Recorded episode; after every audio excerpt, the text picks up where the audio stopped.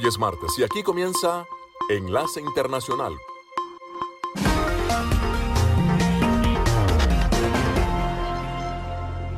En esta franja nocturna estamos hablando de noticias internacionales, algunas entrevistas y un poco de música.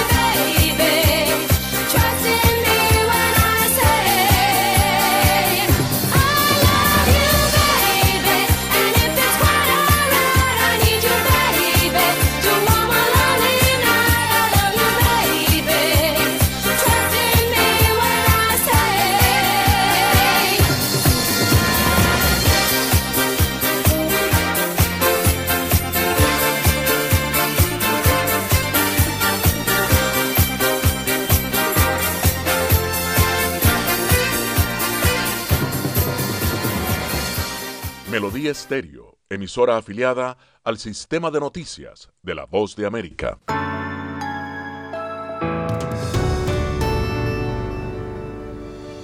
La Voz de América presenta La Boa en Qatar, un especial de fin de año.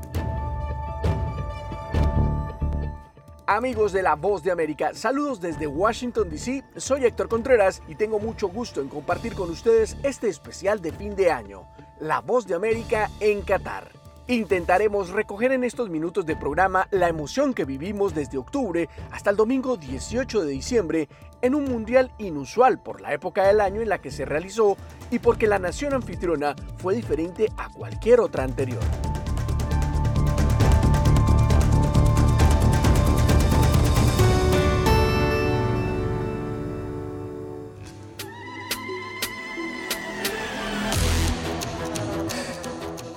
Hoy contaré con mis colegas Nelson Viñoles y Jacopo Luzzi. Ambos fueron los enviados especiales de La Voz de América a Doha y recorrieron Qatar. De esta forma, todos los días en Buenos Días América estuvieron con nosotros.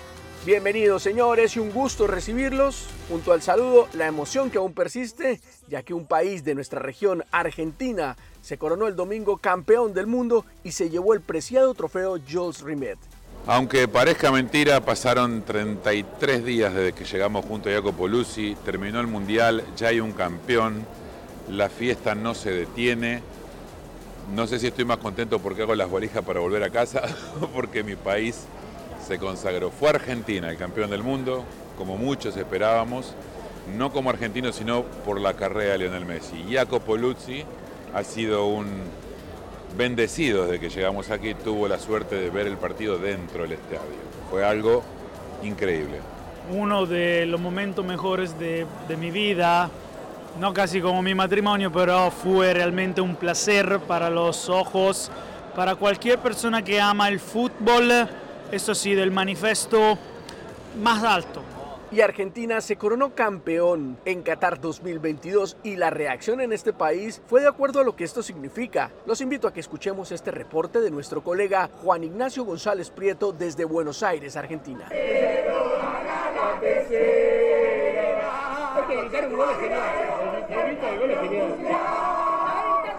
Así millones de argentinos salieron a las calles a festejar el tercer campeonato del mundo de fútbol que esperaban desde hacía 36 años. Por un rato dejaron de lado la crisis económica y las diferencias políticas que han marcado los últimos tiempos. El centro de Buenos Aires y las principales ciudades como La Plata, Córdoba, Rosario, Mendoza y Mar del Plata fueron los lugares de mayor concurrencia en medio de operativos policiales y caos de tránsito. Luis Carpio, un simpatizante, no pudo contener la emoción. No sabés lo que sufrimos. Y bueno, ahora estamos para festejar. Y hoy casi me muero, no, no.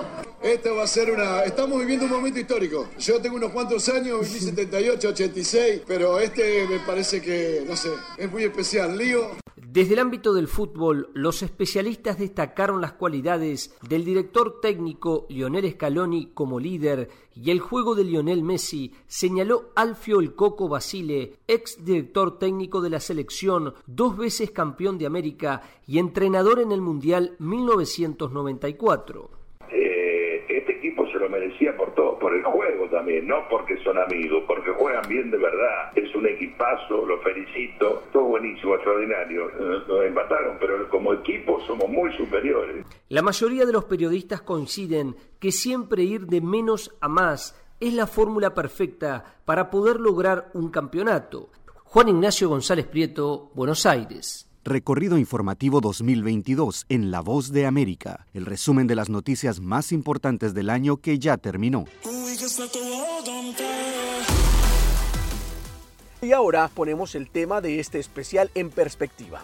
Desde que Qatar fue nombrada como sede del Mundial de Fútbol, estuvo siempre en el ojo de la crítica internacional. Incluso se habló de sobornos para la adjudicación de la sede y surgieron las acusaciones de violaciones de derechos fundamentales de muchos trabajadores que ayudaron en la construcción de estadios y otras infraestructuras para este evento. La pregunta para mis compañeros en Qatar es, ¿ustedes creen que Qatar cumplió con las expectativas de ser una sede de un mundial de fútbol? Bueno, podemos decir que seguramente, eh, hablando de la organización, no se señala ningún problema, ninguna primera vez que no detienen un inglés en un mundial y esto es algo histórico. Y claro, la organización fue, eh, bien, fue buena, estadios, transporte, seguridad. En este sentido, sí, claro, no podemos cuestionar nada. Claro, después si hablamos de eh, cosas afuera de la cancha y afuera del mundial, la construcción de los estadios, los muertos, eh, el respeto de los derechos humanos eh, y de, los, de la comunidad LGBTQ, esta es otra historia. Yo creo que, excepto el último día, cuando colapsó el sistema de transporte por la cantidad de gente que había, estuvo mal planeado en realidad porque fue el Día Nacional de Qatar, entonces la gente salió a movilizarse el mismo día con un partido de fútbol con 90.000 personas. Creo que excepto eso, eh, no, no hemos visto grandes fallas en cuanto a lo que se hizo en el Mundial. en cuanto al otro que un poco mencionabas, a mí me sorprendió, por ejemplo, si cumplió Qatar, cumplió en prometer que iba a haber apertura. Acá hubo gente abrazada en la calle, hubo gente con demostraciones de cariño, eh, hubo gente que podía salir a cualquier hora a, hacer ruido, bailar, cosas que eh, en la sociedad catarí hasta hace dos meses no estaba tan bien visto y esta vez en ese sentido cumplió. Y a propósito de este tema, ustedes hicieron una muy importante entrevista en Doha. Jacobo, ¿nos puede por favor hablar de ella y luego escucharemos un fragmento de esta importante entrevista? Bueno, la entrevista con Majed Al-Ansari, vocero del canciller de Qatar, fue seguramente una de las entrevistas más importantes que tenemos aquí en Doha. Y bueno, Al-Ansari habló con La Voz de América tocando varios puntos, en particular habló del Qatar Gate, el escándalo de sobornos al Parlamento Europeo, obviamente negando las acusaciones, diciendo que son mal informadas y no se basan en los hechos. Esto es lo que él dijo, obviamente después la investigación habla y demuestra otro escenario, pero esto dejamos la cosa a los investigadores, a la policía que está investigando. Habló también de los muertos, los fallecidos durante la construcción. Él confirmó otra cifra más baja en comparación a la que dio el canciller Altawadi, pero sí eh, reconoció que Qatar está ayudando a las familias, ha creado un fondo para apoyar a las familias de las víctimas, eh, y, pero negó la necesidad de crear otro fondo. Lo otro es que Qatar quiere continuar a crecer, mejorar y empezar a ser un ejemplo para el resto del, de Oriente Medio cuando se trata del respeto de derechos de los trabajadores y de las varias comunidades. Así dijo Claro, entre el hablar y el hacer, en el medio, decimos en Italia, está el mar, pero seguramente una postura abierta al futuro y esto es positivo escucharlo por parte de un funcionario.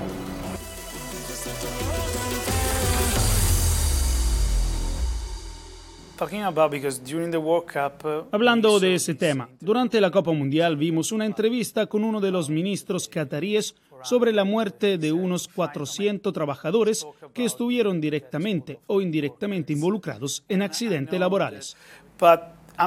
Sin embargo, Amnistía Internacional señaló que eso no es preciso. Mi pregunta es, ¿por qué existe esta discrepancia? ¿Cuál es la información correcta? Well, the numbers we have uh, issued and the SE has issued uh, very clearly is that there were three work-related deaths during the building of the stadium, 37 non-work. Los números que hemos emitido señalan claramente que hubo tres muertes relacionadas con el trabajo durante la construcción del Estadio 37, y esos son los números que tenemos en este momento. Otros datos podrían reflejar la cantidad de muertes en el país como un total. También tiene que recordar que este es un país donde tenemos un elevado número de trabajadores, cerca de un millón en diferentes capacidades y ocupaciones y de diferentes edades, algunos de ellos mayores. Así que cuando reportamos estadísticas, tenemos que ponerlas en el contexto correcto. Tres muertes durante la construcción de estadios para la Copa Mundial y 37 muertes no relacionadas con el trabajo. Sin embargo, dicho esto, cualquier herida fallecimiento que ocurra no es aceptable. Se hace una investigación inmediata sobre lo ocurrido y se hace todo lo necesario para corregir la situación a través de nuestro fondo de compensación, también para asegurarnos de que los trabajadores son indemnizados y también se hace una investigación inmediata sobre lo ocurrido y se hace todo lo necesario para corregir la situación a través de nuestro fondo de compensación, también para asegurarnos de que los trabajadores son indemnizados y también para asegurarnos del sistema que está ahí para que esta clase de heridas no ocurran. Como lo he dicho, cada muerte es considerada una tragedia. Y sobre este tema, nuestro colega José Pernalete produjo este informe que los invito a escuchar. En 2010, Qatar fue designada para la celebración de la Copa Mundial FIFA 2022. No pasó mucho tiempo para que grupos de derechos humanos y medios de comunicación comenzaran a denunciar abusos contra la población de trabajadores migrantes, en su mayoría del sur de Asia y África. Desde Nepal, jóvenes acudieron en masa hacia Qatar y muchos pidieron prestado grandes sumas de dinero para llegar allí. Antes de que su esposo Muneshwar fuera a Qatar, Ashlani Devi Yavad dice que le pagaban solo cuatro kilos de arroz al día por su trabajo en Nepal. Murió en Qatar en 2018. Muneswar trabajaba en la construcción, a menudo transportando cargas pesadas a la parte superior de los rascacielos en construcción. A su familia le dijeron que murió por insuficiencia cardíaca durante la noche. Su cuerpo fue traído 15 días después de la muerte.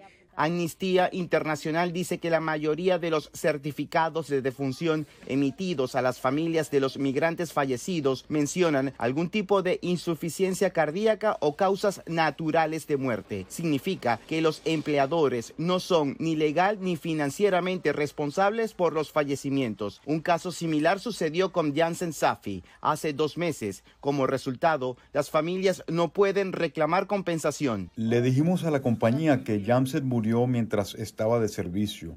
Autoridades de Qatar ofrecieron declaraciones sobre estos cuestionamientos. La estimación es de alrededor de 400, entre 400 y 500, alrededor de ese número exacto. Eso es algo que se ha discutido. Lo que diré es que una muerte ya es demasiado, simple y llanamente. José Pernalete, Voz de América. Gracias, José Pernalete. Y ahora les pido a ustedes, distinguidos oyentes, y a mis colegas allí en Qatar, unos minutos para una pausa y ya volvemos con este especial, La Voz de América en Qatar. Desde Washington les saluda Gonzalo Abarca para invitarlos a escuchar Enlace Internacional con La Voz de América, lunes a viernes, 7 de la noche, por Melodía Estéreo y en simultánea por melodíaestéreo.com.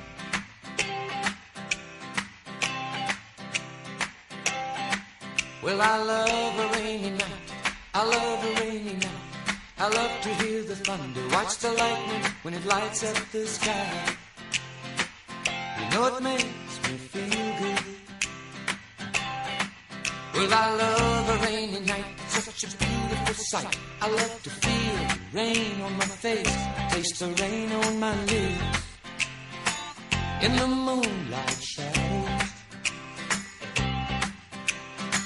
Showers wash all my cares away. I wake up to a sunny day cause I love a rainy night. Yeah, I love a rainy night. Well, I love a rainy night. Well, I love a rainy night. Ooh, ooh. I love a rainy night. I love a rainy night. I love to hear the thunder, watch the lightning when it lights up the sky. You know it makes me feel good. Well, I love a rainy night. It's such a beautiful sight. I love to feel the rain on my face, taste the rain on my lips. In the moonlight shadows. Puts a song in this heart of mine. Puts a smile on my face every time. Cause I love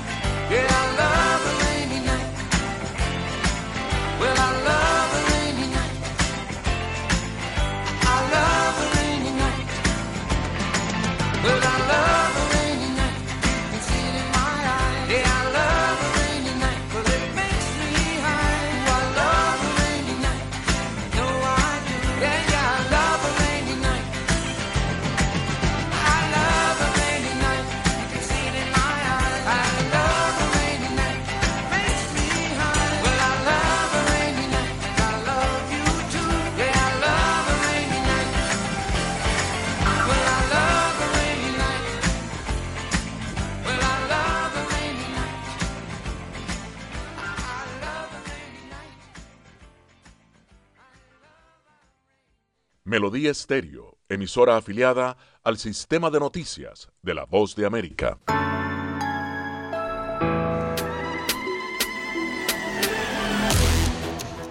Y seguimos desde La Voz de América en este especial La Voz de América en Qatar, con la mirada retrospectiva al Mundial de Fútbol 2022 y contamos con los enviados especiales en Doha, Nelson Viñoles y Jacopo Lucy. Este mundial será recordado, entre otras cosas, por ser el primer evento de esta categoría en el que una terna de árbitras dirigió uno de los juegos. Esto ocurrió en el partido Alemania contra Costa Rica de la primera fase. Les pregunto a mis compañeros allí en Doha, ¿qué comentarios ocurrieron luego de este hecho? Comentarios sobre el hecho, todos fueron positivos.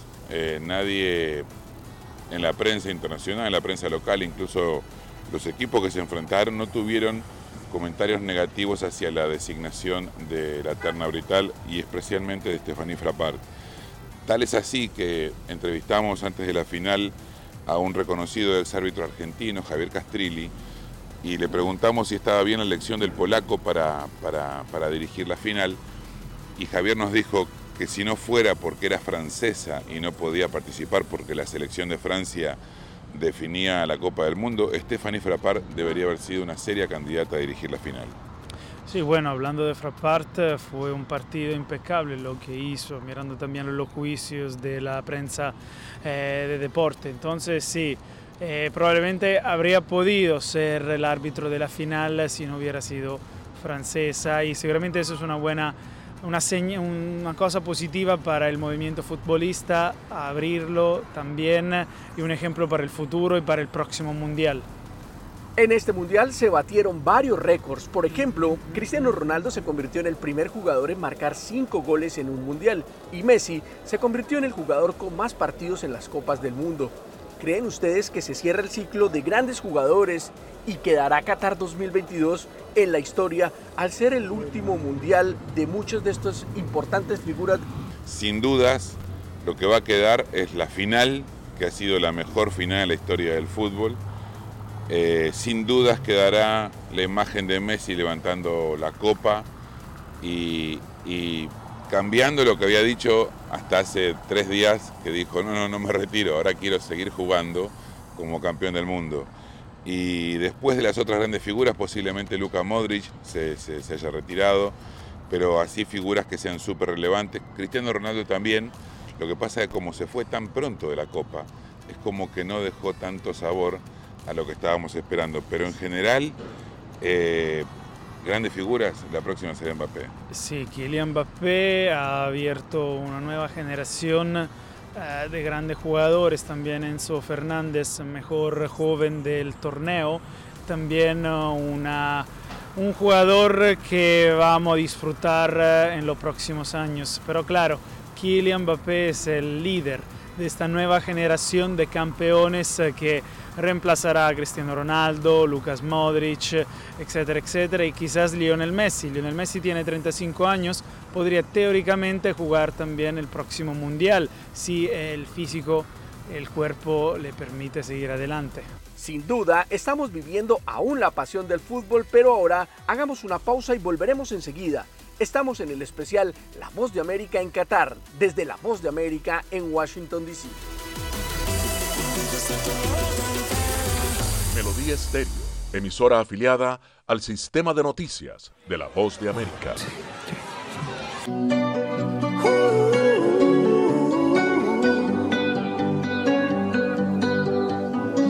Every time you come around, you know I can't say no. Every time the sun goes down, I let you take control. paradise.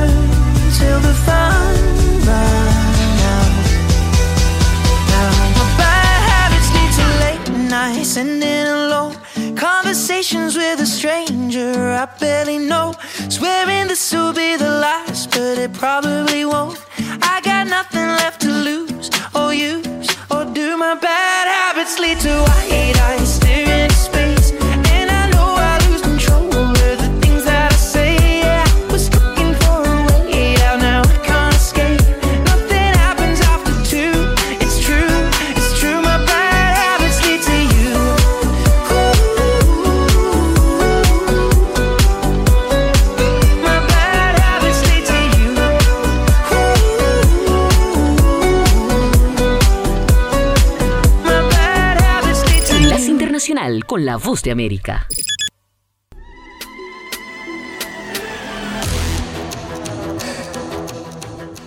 En La Voz de América estamos hablando sobre el Mundial de Fútbol Qatar 2022 en este especial de fin de año. Y Nelson, Jacopo, llegó el momento de las conclusiones. Primera pregunta, ¿cuál fue el país con la mejor fanaticada en Qatar? El país con mayor fanaticada en Qatar, indudablemente, fue Argentina, Jacopo. Y Marruecos. O sea, se la juegan porque Marruecos aquí tenía también el apoyo de la comunidad marroquí en Doha, que recordamos inmensa, mala simpatía de todo el mundo árabe y del continente africano. Claro, Argentina, todos los fanáticos que vinieron, creo que fueron el grupo de hinchas más grande, 50.000 solo en la final. Entonces, sí Decimos un empate para ser políticamente correctos. Un empate técnico, como dicen en el boxeo. Así es. Pero Argentina, seguramente viniendo toda la gente prácticamente de afuera, sí, seguramente era el grupo mayor. Muy bien. Ahora les pregunto, ¿cuál creen ustedes que fue la gran decepción del Mundial? Bueno, para mí la gran decepción del Mundial ha sido Alemania, aunque no ha venido jugando bien últimamente, no ha ganado mucho, le ha costado llegar, pero de los que más esperaba yo y que más me ha decepcionado es Alemania. Bueno, yo te diría Bélgica, porque en el ranking FIFA eh, tienen la posición número 2. Pero se sabía que Bélgica ya había terminado su generación de, de oro. La verdadera decepción fue Brasil, porque Brasil tenía que ganar, o sea, todos decían iba a la final, o sea, o por lo menos la semifinal supuestamente contra Argentina. Entonces su tiki-taka, toda esta posesión de la pelota, sin pero realmente marcar, súper decepción. Estoy totalmente de acuerdo. ¿Y cómo califican ustedes el desempeño de los equipos latinoamericanos? Bueno, evidentemente, si hablamos de equipos latinoamericanos, por fin la Copa vuelve al continente con el triunfo final de Argentina. La verdad que para mí, eh, más allá de que flaqueó al principio frente a Arabia Saudita, fue muy bueno después lo de Argentina, fue muy contundente, tuvo la estrella máxima de la Copa. Eh, estaba justamente leyendo algo de que Mbappé dijo en mayo que el fútbol latinoamericano está, está a años luz del fútbol europeo. Bueno, por suerte no fue así. Bueno, la Copa volvió a América Latina después de 20 años. Recordamos la última victoria del continente fue Brasil 2002 en Corea del Sur y Japón. Claro, uh, podemos hablar bien de Ecuador, que demostró ser un equipo que está creciendo mucho y quizás al próximo mundial podría ser una muy buena sorpresa. Brasil necesita un delantero, esa es la realidad. Decepción Uruguay, pero Uruguay probablemente ya había llegado al final de la generación de oro de Cavani, Suárez, Godín. Entonces sí, eh, pero no podemos dar un resultado negativo, una clasificación negativa a América Latina en este mundial porque Argentina ha ganado. Y teniendo en cuenta lo que dices, si equiparamos a Ecuador, Brasil y Uruguay, me parece que Ecuador hizo más para lo que tenía con respecto a los otros dos. Exactamente, y recordamos, en el al Mundial Europa califica tres equipos, mientras América Latina tiene cuatro más uno cuando que Perú salió, uh, perdió contra Australia. Entonces recordamos que no es fácil para América Latina, mirando a con solo cuatro países, máximo cinco que pueden ir al Mundial. Entonces realmente hablar de esta diferencia no tiene mucho sentido, pero a ver con el próximo Mundial donde deberían ser seis equipos. Al ser Qatar 2022 eh, el último mundial con este formato de 32 equipos, ¿creen ustedes que un mundial de 48 equipos, que será el próximo 2026 aquí en Estados Unidos, Canadá y México, será mucho mejor? ¿Será un formato mejor, más amplio, con más equipos? ¿Será más divertido? Bueno, yo creo que un mundial con 48 equipos no va a ser mejor porque va a darle la posibilidad a muchos equipos que realmente no tienen que ofrecer a nivel global eh, competir contra otros y me parece que van a jugar como hace muchos años cuando iban equipos muy débiles a ver quién le mete más goles para poder pasar de grupo. Bueno, yo no puedo que estar feliz eh, porque quizás así Italia se va a calificar después de haber fracasado dos veces 2018 y este mundial. Entonces soy optimista probablemente tienen que cambiar la forma del, um, del, torneo y se habla de grupos de tres, entonces donde realmente quien es fuerte gana y pasa, mientras ofrece una segunda oportunidad con el segundo partido a los otros equipos. Seguramente va a dar oportunidades más a América Latina, a África y a Asia para construir, para desarrollar el movimiento futbolista fuera de Europa que ha liderado en los últimos 20 años. Y, y, y, asumándome lo que acabas de decir, durante el torneo Gianni Infantino, viendo lo atractivo que fue este, comenzó a dudarse hacer grupos de tres para el próximo Mundial. Posiblemente sean grupos de cuatro otra vez, pero veremos qué pasa. Es verdad que muchos partidos se decidieron, por ejemplo, el segundo lugar del grupo en el tercer partido. Messi y la banda de Scaloni perdieron el primer partido y solo con el segundo pudieron invertir la dirección y contra Polonia se jugaron el acceso a los octavos. Entonces, quizás sí, pero 48 sí porque sirve para dar más oportunidades y para ver crecer jugadores y selecciones afuera de lo, lo, lo, lo usuales. Recorrido informativo 2022 en La Voz de América, el resumen de las noticias más importantes del año que ya terminó. Hacemos una pausa.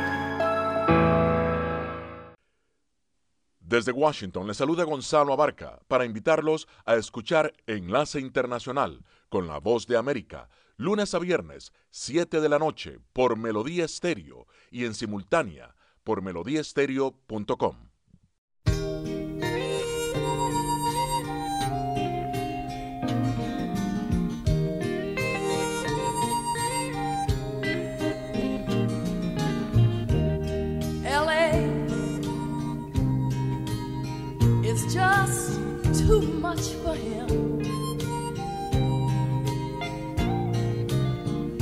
So he's leaving for life.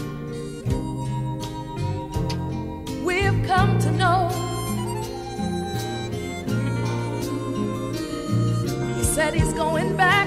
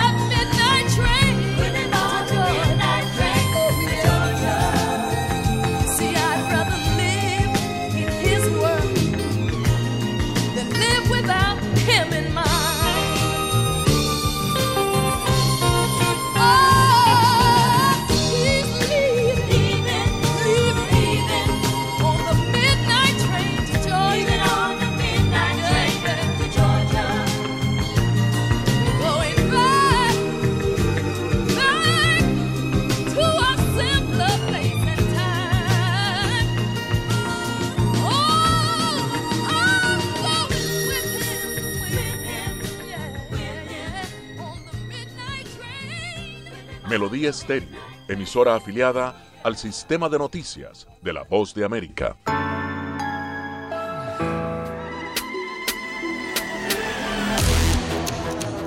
Bueno, pues muchas gracias a Nelson Viñoles y Jacopo Luzzi. Fue absolutamente estupendo contar con ustedes a lo largo de este torneo mundial, pero en especial hoy en este especial.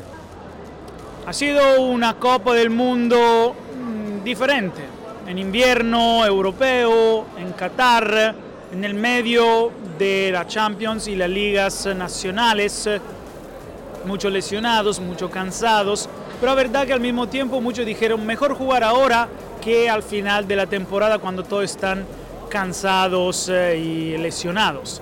Entonces realmente algo interesante, un mundo que se descubrió.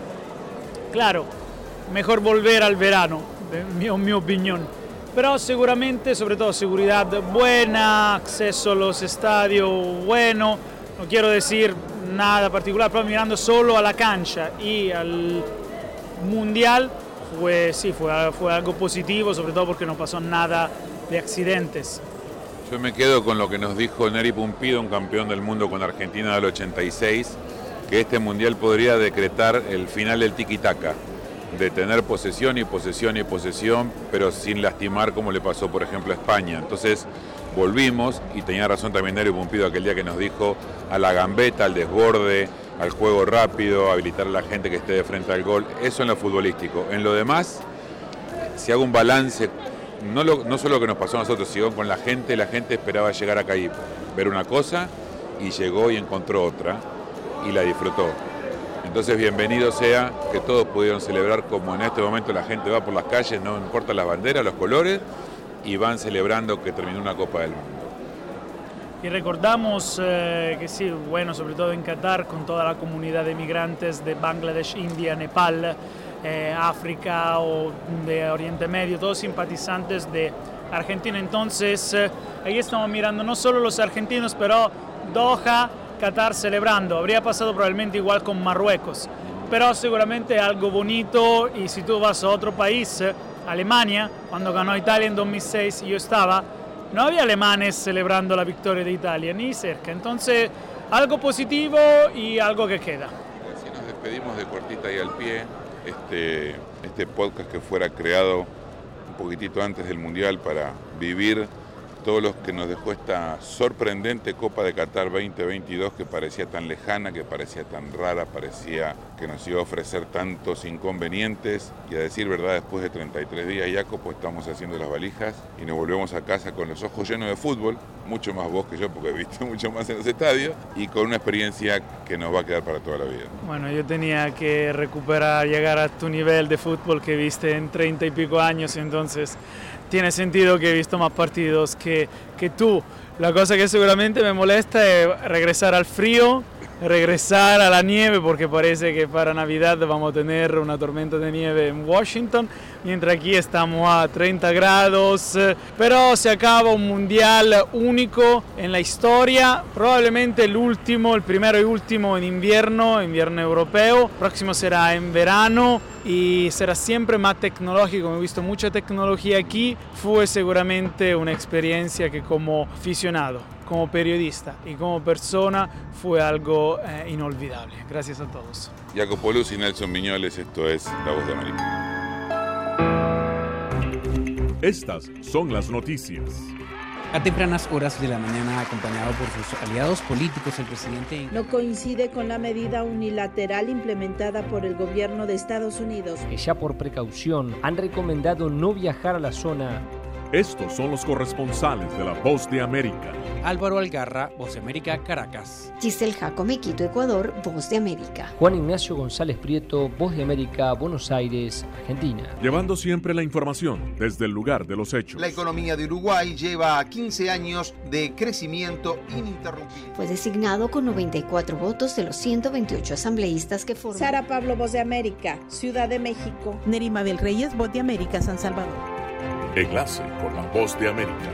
Lunes a viernes, 7 de la noche, por Melodía Estéreo y en simultánea por melodíaestéreo.com.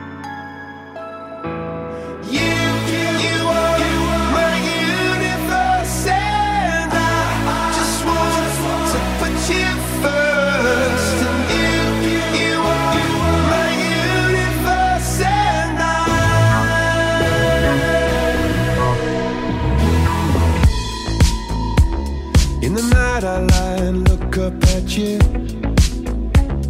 When the morning comes, I watch you rise. There's a paradise they couldn't capture. That bright infinity inside your eyes. 매일 밤 내게 날아가 꿈이란 것도 잊은 채 나 웃으며 너를 만나 Never ending forever baby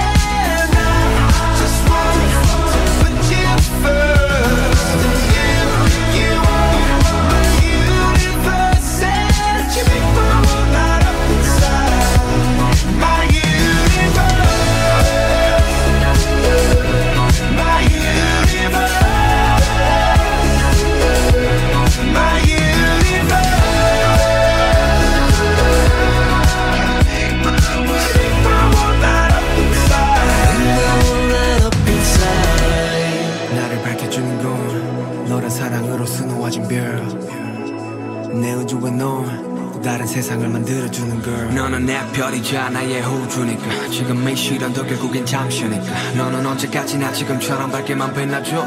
우리는 너를 따라 이긴 밤을 수놓고. 너와 함께 날아가. When I'm without you I'm crazy. 자 어서 내 손을 잡아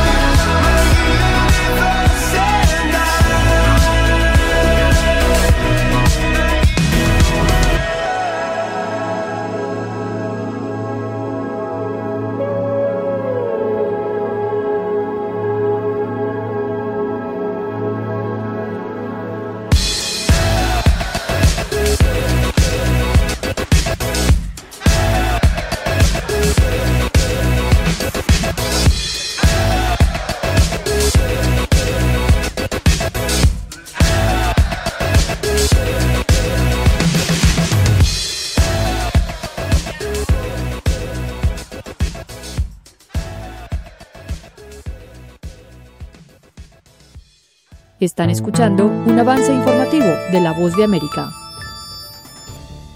Muchísimas gracias Silvia y saludos a la audiencia de La Voz de América. En Bolivia las disputas de poder y sobre todo las divisiones en el partido oficialista marcaron un 2022 intenso en el panorama político, en el que además los conflictos sociales de diferentes sectores pusieron a prueba la gestión del presidente Luis Arce. Y aunque al principio los dirigentes del movimiento al socialismo, el partido de gobierno, negaron cualquier disputa interna, las contradicciones se fueron acrecentando hasta que el primer mandatario dijo de manera sorpresiva que había desestabilizadores en su propio partido. Y para aquellos que desde mis propias filas coinciden en objetivos para acortar nuestro mandato, también quiero decirles que se equivocan, que el enemigo no está entre nosotros y que la unidad es la mejor arma que tiene el pueblo para derrotar intereses de grupos y personas. Durante todo el año, el expresidente Evo Morales fue crítico de varias medidas de Arce, quien fuera ministro de Economía en su gestión presidencial, y arremetió contra algunas autoridades acusándolas de gestar lo que denominó como un plan negro en su contra, sobre todo al ministro de Gobierno Eduardo del Castillo. Son militares que están en servicio activo. Todo un plan, plan negro. Y quieren que les diga la verdad. Tengo mucho miedo de unirme con el ministro de Gobierno. Uno de los mayores conflictos que develó la fuerte tensión política en el país se dio cuando la región oriental de Santa Cruz llevó adelante un paro para pedir que el censo de población y vivienda se realice el 2023, pero luego de 36 días de solución se definió con una nueva fecha, el 23 de marzo de 2024. Sin embargo, la lectura de estos hechos es más profunda y apunta a la relación que tendrá en el futuro el departamento de Santa Cruz con el Estado, según dijo a La Voz de América la politóloga María Teresa Segada. Lo que está detrás de la lucha por el censo y del paro son varias cosas, ¿no? Que se han invisibilizado un poco, ¿no? En términos políticos, que es el crecimiento de Santa Cruz, el poder económico que tiene esta región y que también no ha logrado una representación política nacional. Entonces parecería que las novedades políticas van a venir desde el propio MAS. María Teresa Segada considera que el próximo año la polarización y disputas políticas podrían ser más fuertes con miras a las elecciones presidenciales de 2025 y aún más considerando la situación de los países vecinos. Escuchan la voz de América conectando a Washington con Colombia y el mundo por Melodía Estéreo y melodíaestéreo.com.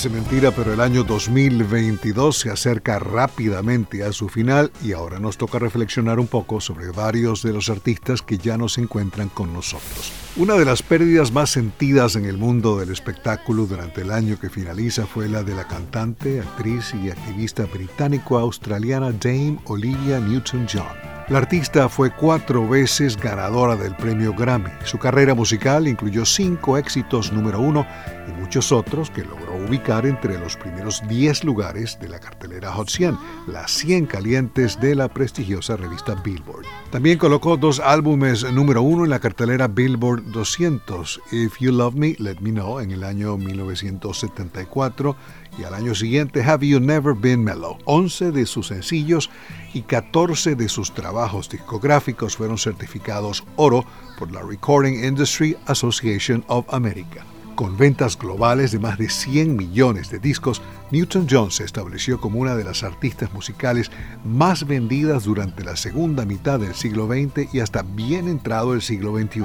En 1978, Olivia Newton-John protagonizó Grease, la película musical más taquillera de aquella época y cuya banda sonora continúa siendo uno de los álbumes más vendidos a escala global. En la banda sonora de ese filme hay dos dúos con el coprotagonista de la película John Travolta, You're the One That I Want y Summer Nights. Temas de Olivia Newton-John en solitario incluyen I Honestly Love You, ganador del Grammy por grabación del año en 1974 y particularmente Physical de 1981, uno de los sencillos Hot 100 de mayor difusión radial durante la década de 1980.